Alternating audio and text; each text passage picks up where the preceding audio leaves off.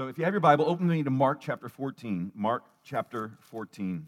It's interesting that the Gospel of Mark is the shortest gospel account of the ministry, life and ministry of Jesus, but it's the fastest. It's very fast paced until you get to about this point in the scriptures.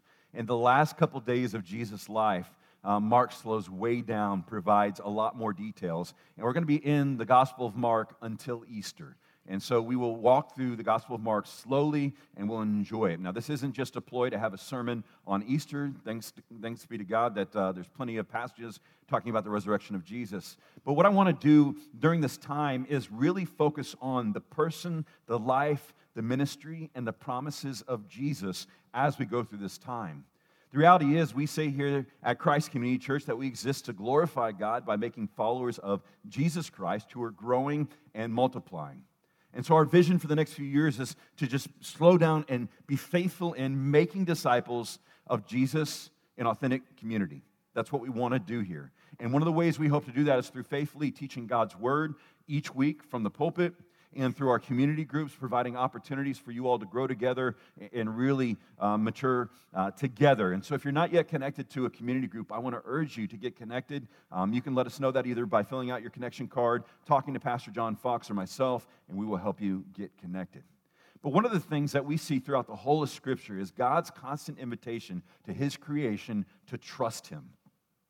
One of the biggest issues in life is that we don't faithfully trust God and we, we don't build opportunities and environments as we're pursuing God and getting to know God to grow in that faith and that trust so that as life happens, we respond in faith and trust. And so, as we see here, Jesus is entering into this time, going to the Passover meal, where he's knowingly going to be betrayed. And what we'll see through this passage is that Jesus perseveres through betrayal out of dependence on the Father. It's easy when we read these passages about Judas and Peter and the rest of the disciples failing Jesus to want to place ourselves there and focus on, I'm a Judas, I'm a Peter. But the reality is, yes. And that's exactly why Jesus ultimately went to the cross, is to rescue those who betray him by disobeying him. But I don't want to focus on that for the next couple of months. What I want to focus on is how does Jesus respond and live faithfully, fully God, fully human, as he endures this type of disappointment and suffering and grief? How does he live through it? And the, the, the, main thing we'll see as he sits at this meal with his disciples is that he does so. He perseveres. He continues to go on faithfully through betrayal. How? Out of dependence on his Father. He trusts his Father. Notice there, he's not putting his hope in his disciples. He's not putting his hope in his circumstances. He's not putting his hope in if then, then, if this, then that. He's putting his hope solely in the command and promises of his Father. And what Jesus is showing us is not only that we can trust God, but also how we can trust God. And so I hope you're excited, like I am, to continue the narrative in Mark chapter 14, beginning in verse 12. And on the first day of unleavened bread, when they sacrificed the Passover lamb, his disciples said to him, Where will you have us go and prepare for you to eat the Passover? And he sent two of his disciples and said to them, Go into the city, and a man carrying a jar of water will meet you. Follow him, and wherever he enters, say to the master of the house, The teacher says, Where is my guest room, where I may eat the Passover with my disciples? And he will show you a large upper room, furnished and ready. There prepare for us. And the disciples set out and went into the city, and they found, found it just as he told them and they prepared the Passover. So, first of all, it's going to be unique or rare to see a man carrying a jar of water in the city. Typically, that's a role for the women or for a servant. And so, when he's sending him in, it's not just like Jesus isn't like, I'm going to get my crystal ball out and figure this out. He does know what is to be. He does give command, as we've seen the last several chapters in Jesus' ministries. They've seen glimmers of his divinity. He's now showing more and more of it to, to provide a, a clear picture of who he is, fully God, fully man. They're going out of obedience to the Father to celebrate the Passover. The Passover meal is a reminder of God's faithfulness to his people, rescuing them out of Egypt. During our Advent series in December, I taught how Jesus is the ultimate Passover lamb.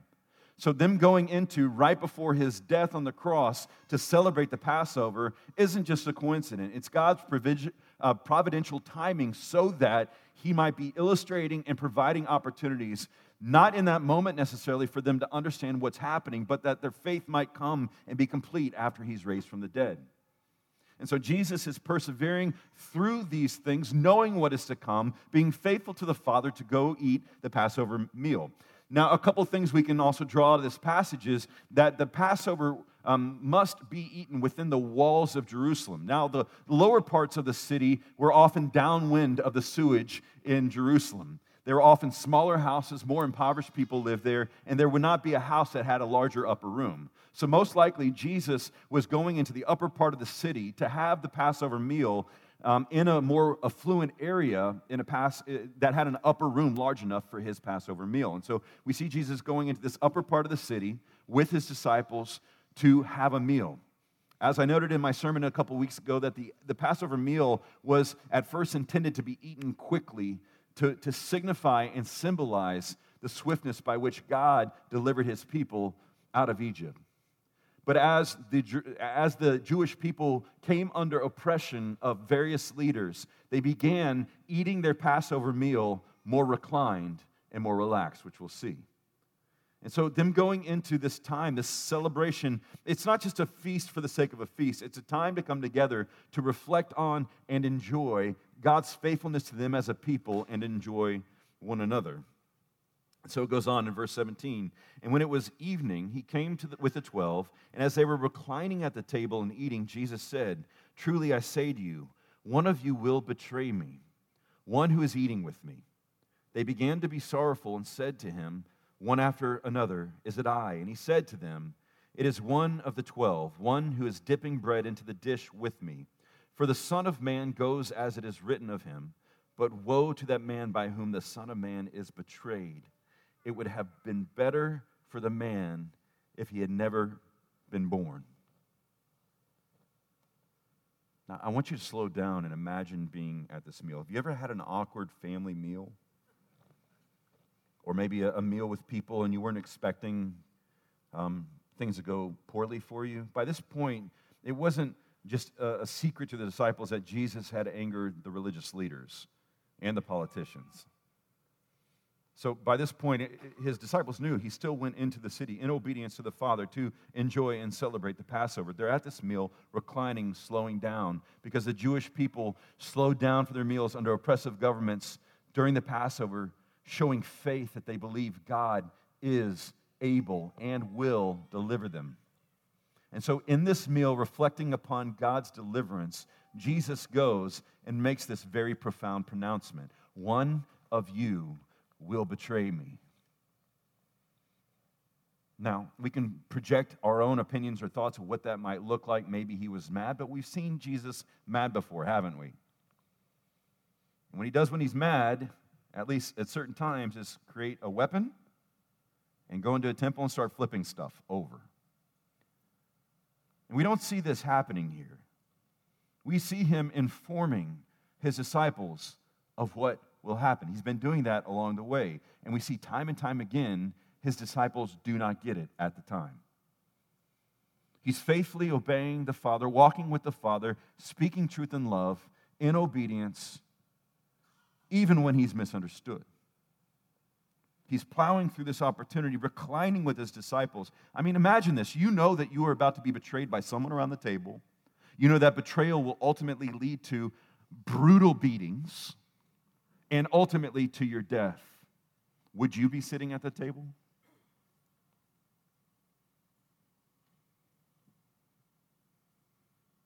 Yet he did so.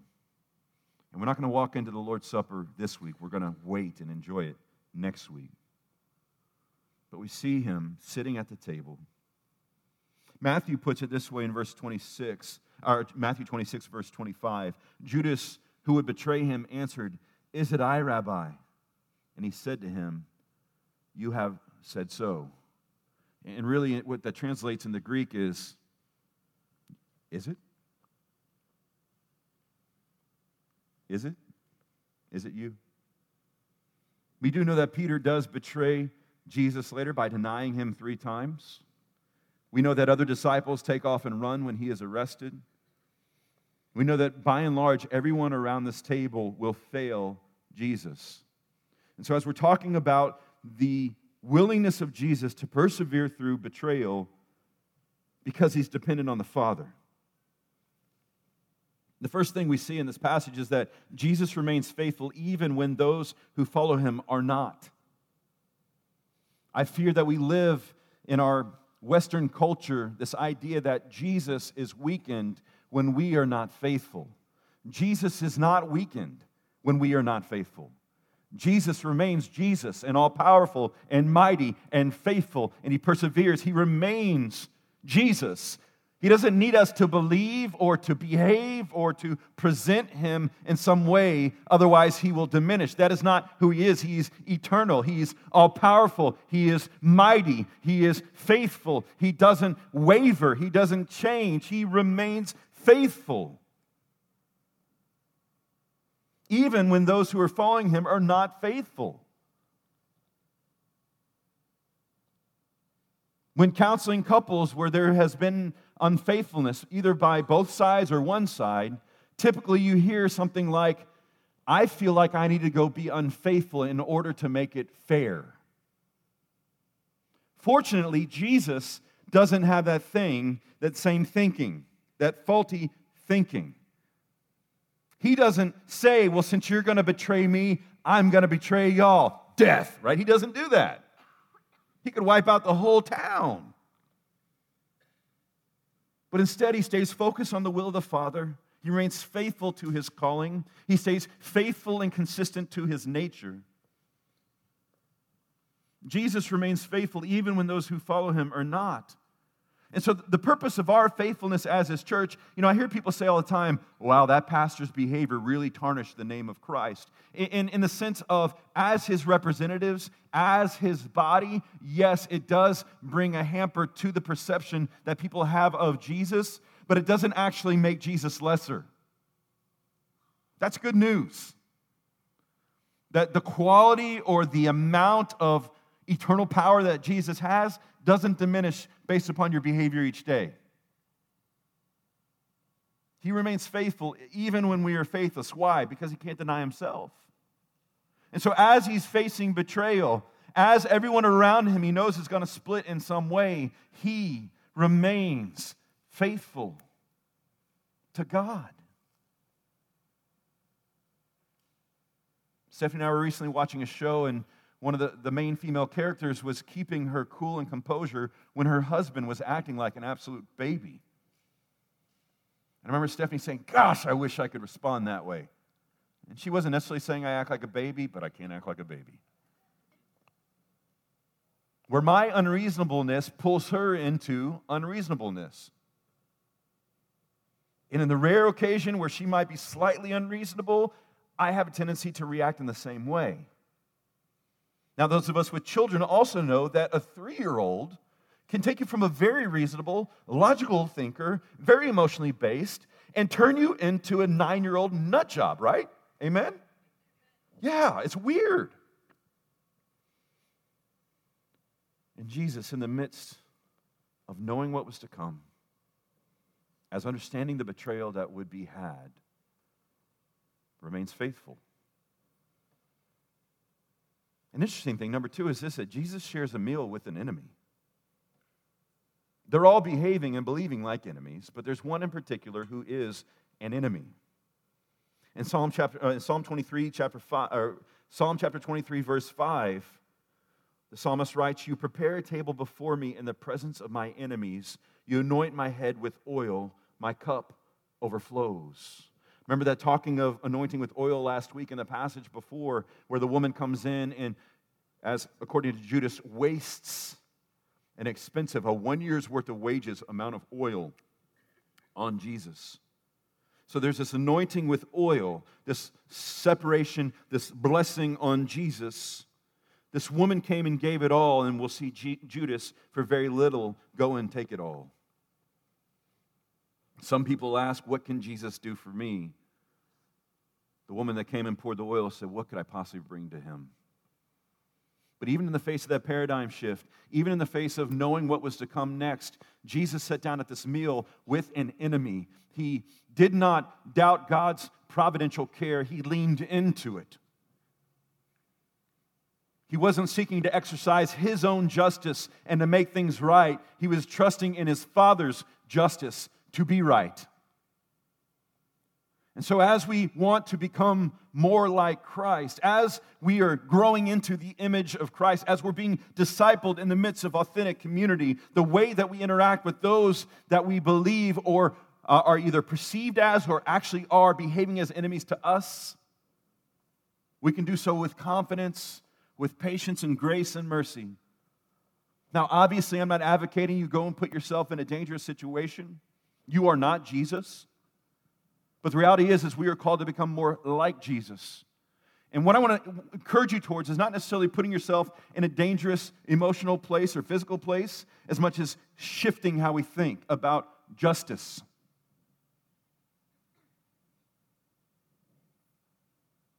Throughout the entire life and death of Jesus, he was for the people, including his enemies. As he was hanging on the cross, he was declaring, Father, forgive them for they know not what they do.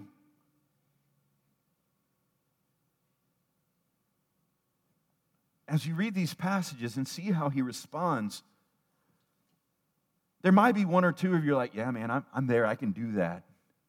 I don't know about you, but my fight or flight kicks in. I, I don't want to be anywhere near someone that's even been mean to me sometimes or that I've had a misunderstanding with.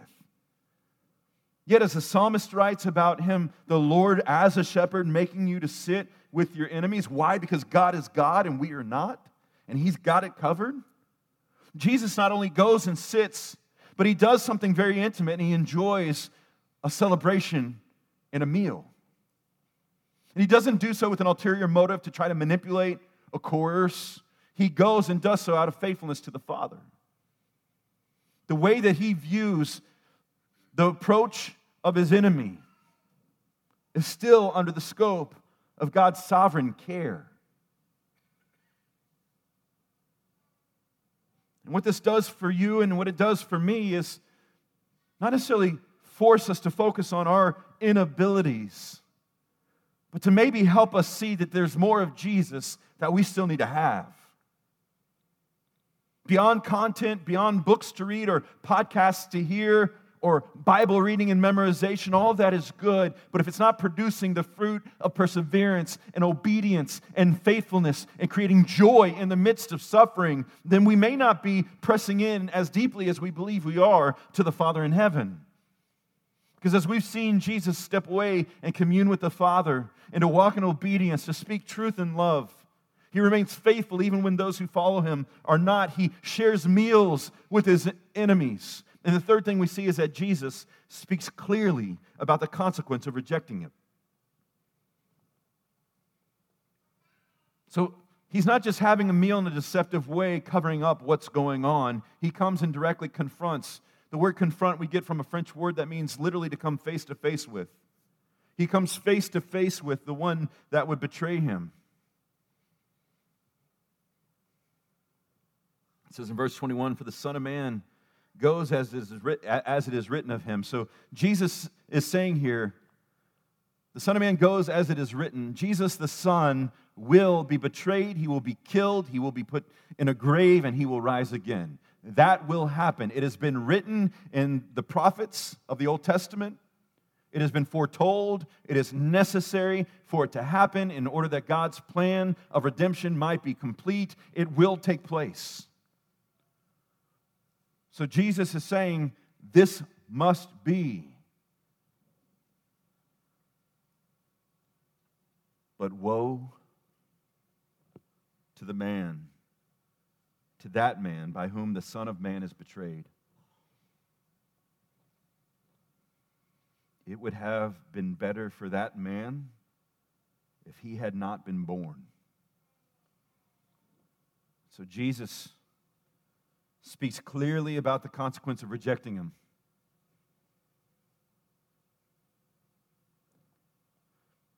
The cost of betrayal of the Son of Man is eternal death and punishment and separation and isolation. The loneliness, amplified infinity. The suffering, the alienation to the one who rejects him. The rejection of the one that betrays him is not making Jesus less powerful, but is damning for the one who does it. And Jesus, in this moment, speaks clearly about the consequence of rejecting him. For the Son of Man goes as it is written of him, but woe to that man by whom the Son of Man is betrayed. It would have been better for that man if he had not ever existed.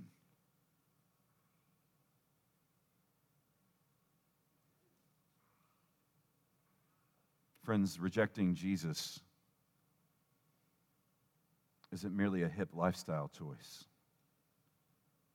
Rejecting Jesus is likening to the ultimate betrayal of trust.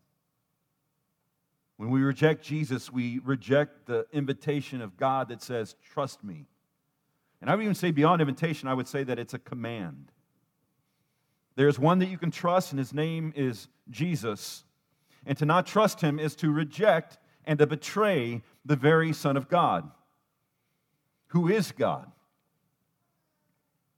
And so, as we look at Jesus' example, as we watch Jesus be faithful, it should call us to more and I think the lower tier, the lower hanging fruit is we're all Judases. I just want to put that out there. We all live finding ways to either overtly or subversively betray God and His will. How much sin can we get away with and still be okay? That, that's the common narrative of an immature Christian. How much can I get away with and still be okay with God?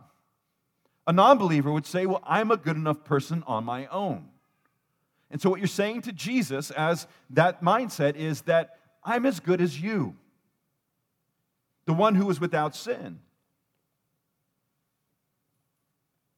Church, what I want to see happen for us is that we grow to become more like Christ, that we begin to live an extraordinary life, not of just pro- pronounced wealth and possessions and in political or cultural power but of the power that is able to forgive, the power that is able to remain faithful in the face of adversity, the power to be able to speak truth in love, not for our own good or to build our own platform, but for the grace of God extended to men and women of all kinds. Now, I've been critiqued in the past, helpfully. Not all critique is bad. That sometimes I, I preach these big vision type sermons, but don't give much application. Other people critique me for giving too much application, so pray that I'm able to do both well. Otherwise, we'll just trust the Holy Spirit to fill in the gaps. There's two primary things I want us to take away from this is number 1 remain faithful. Just because someone is sinning against you doesn't mean you sin in return. The problem is is many of us don't live a daily walk with God that is building and exercising our faith. I remember in the eighth grade, I was fairly popular and I was going to a pool party. I've come a long way in, in being a better planner, but I had not planned to deal with the fact that I was extremely pale under my shirt. Pasty white. I wasn't overly large or anything like that. I wasn't totally ripped, but I was very, very pale. And I woke up that morning of the party. I didn't, they didn't have spray tan back then. And if they did, it's way above my pay grade. They had that lotion you put on and turned your body orange, but that even took some time. And so I did what any young 13 year old boy would do is I took my clothes off except for my bathing suit and I went in my backyard that morning. Begging a God I did not yet know for a tan. It doesn't take a very intelligent person to know what had happened. I did change colors a bit that day but it was not very appealing, and the party was not comfortable at all. There's a gradual way that I could have built coloration of my skin, my very pale and white skin. but I waited till the last minute. And that's my fear for us in our culture. We don't sense the urgency or demand to exercise our faith. The gathering of the saints on each Sunday as we come together to sing and to serve and to give and to extend whatever amount of social relational energy that some of you have as introverts or to recharge your batteries as extroverts. We come and gather to exercise our faith, that we're coming together as God's people, declaring to God we have great need for Him. We need God. We need to learn of Him. We need to exercise our faith. We need to be challenged. We need to hear things that we may not agree with. We need to go and search the Scriptures. When you hear us telling you to read your Bible, we're not telling you to become religious people. We want you to exercise your faith so that you have deep in your soul spiritual truth that sustains you and that empowers you and that enables you to face persecution and struggles. We call you to give generously, not because we're trying to get wealthy off your offerings, but so that you're not owned by your stuff and that you rightly attribute value to God who is infinitely worthy. We call you here to be equipped so that when you open your mouth to your friend or neighbor or family member that doesn't know God and who's hurting deeply, you have something real and meaningful to say that's much more substantial than what they can hear on a talk show or from a self help book. Remaining faithful means that we must be faithful. It means that we must realize that while my life might not be that bad right now, we don't wait for it to get bad to become faithful in the Lord. That we daily create habits and rhythms in our families that are faithful to produce um, and to see God's work in our lives. And just to clarify, sometimes I edit myself theologically when I'm speaking. I'm like, mm, that's not what I mean. When I say to produce, God is producing the work, but a lot of times we miss it. God is producing invitations to trust Him, and we miss it. And so we go from not really acknowledging God at all to having a huge crisis in our life and feeling bankrupt when it comes to spiritual equity. When we sit with a couple who is devastated because of unfaithfulness, and there isn't much in the faith tank, it's very difficult to help that person lift their eyes to the hill where their hope comes from, and very easy for them to look at the mirror and the person next to them and cast blame. There's a huge difference between those who are walking and growing in faithfulness and how they grieve a death than those who walk with no hope at all. It's different. And so, this idea of exercising your faith and growing your faith day in and day out, daily making decisions and choices and disciplines that help strengthen you and empower you so that you might be able to persevere as it comes. Now, the Lord is faithful, very faithful. And I know some of your stories in here that even if you haven't been walking in deep faithfulness with the Lord, He will provide opportunities for you too. But my hope for us as a church, as we mature, as we go and make disciples, we begin to help people to see that it's not if life happens, it's when it happens. So that when we are offended or we are betrayed, it doesn't mean that we go to retaliation. It doesn't mean that we go and say, well, they've sinned against me, so it doesn't matter how I act to them. It begins to start saying, like, although I've been sinned against, Retaliation basically says that I equate my righteousness with God's based on my own merit.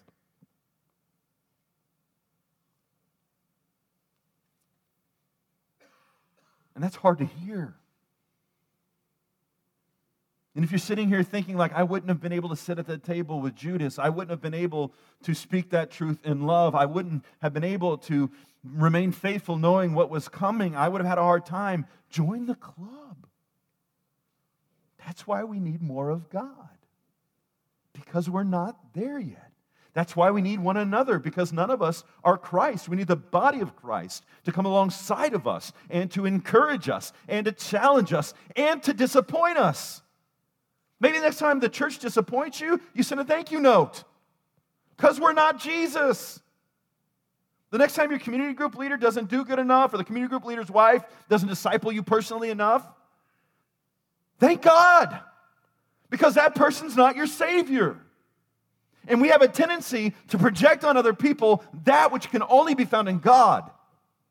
We have a tendency to put on our spouse messianic qualities that he or she is never able to live up to.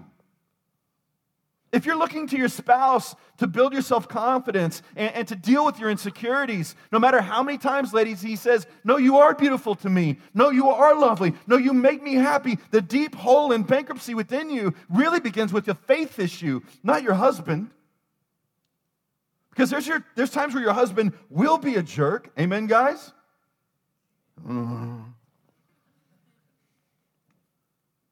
There are times, guys, very rarely, where your wife will not be the kindest. Amen, ladies? She's like, You know this.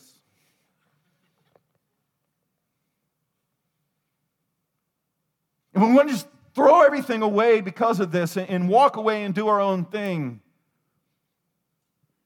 That's acting as if God is not real. We remain faithful we look for opportunities to remain faithful to God. And it's hard to be faithful to God if you don't know much about Him. That's why. That's why we're saying, get to know the Lord.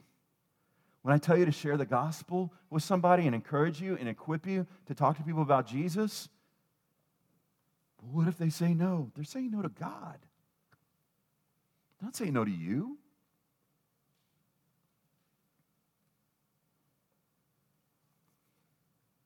Which leads me to my second application. We must learn to speak clearly.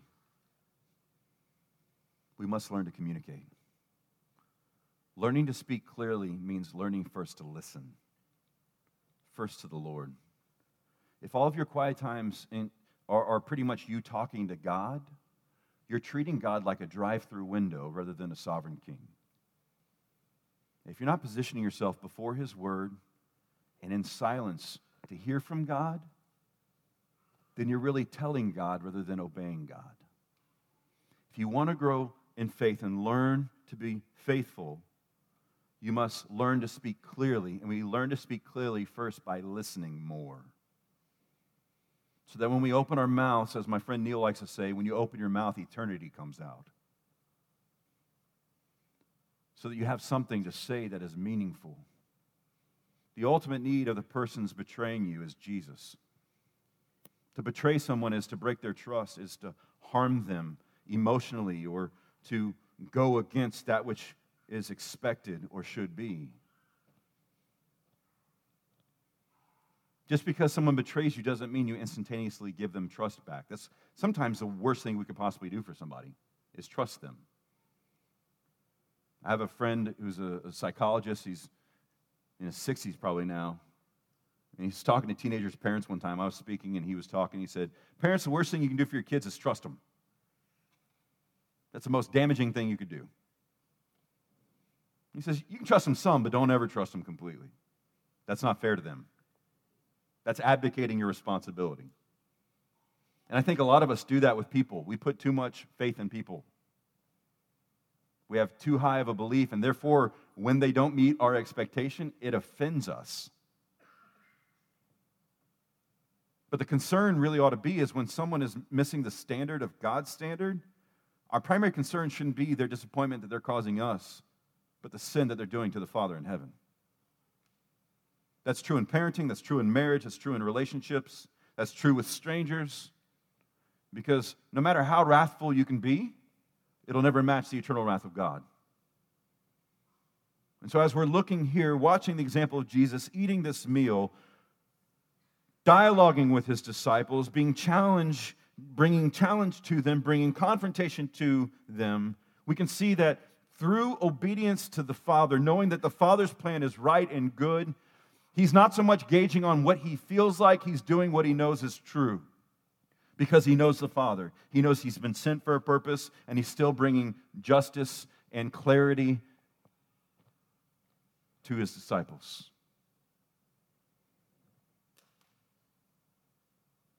Remaining faithful is really our call. I deal with a lot of church planters. I'm a church planter. I work with a lot of church planters. I oversee um, pastoral care for pastors in Acts 29 Houston. And we're constantly challenged for success. Be successful planters. You got to be successful. You're going to be the speaker at this conference and write these books and do all these things and everything else. And someone asked me, Casey, what do you think success is? And I said, faithfulness.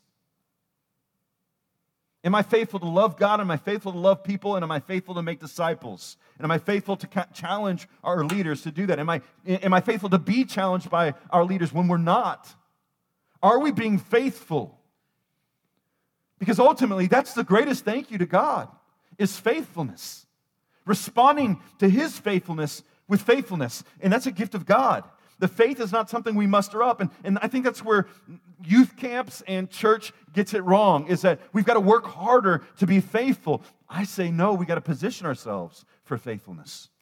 We've got to be with the faithful one. We've got to know him and be known by him. We've got to walk daily with the faithful one so that when we're faith, faced with life, we can respond in faith. If you would begin doing that, even if it's just reading a proverb each day based upon the day of the month, your wisdom will improve. You'll be able to rightly know what to do with what's coming your way. Hang out in one of the Gospels with Jesus. Walk, watch as he interacts with his disciples. Come back each week as we dig daily or each Sunday into the Gospel of Mark leading up to Easter, watching how Jesus perseveres and obeys even when those around him he knows are going to fail him. Jesus perseveres through betrayal. How? Out of, from a place of dependence on his Father. That's how. I want to encourage you to grow in faithfulness through obedience to the Father by positioning yourself to hear from Him. And by being here this morning, that's one step in that direction. Let's invite Him to show us many more steps. Let's pray. Father, we thank you for this morning. We thank you for this time together. We thank you for the life and example and command of Jesus of what faithfulness looks like. Father, we do thank you for the earthly examples of faithfulness you've placed in our lives through men and women and family members and friends. But Lord, we also know our tendency to place higher emphasis on that than on who you are. And Father, as the Apostle Paul said, imitate me as, a, as I imitate Christ. We do want to be an example of what it looks like to imitate Christ, beginning in our homes and in our relationships, and our families, and in our workplaces, into the world. And so, Lord, we ask you would help us to that. Father, I ask if we are struggling to remain faithful, or if any man or woman or child is struggling here with faith today, or has not yet placed their hope and trust in Jesus for the forgiveness of his or her sin, I pray, God, that you would help him or her to do that today that they would realize that on their own they are not able to remain faithful to you, but that Jesus has. Even while sharing a meal with his enemies, he remained faithful to you, our King. And so, Lord, as we continue this time of worship by remembering the Lord's Supper, we ask that you would bring hope, you would bring help, that you would bring perseverance and faith. And we ask these things in Jesus' name. Amen.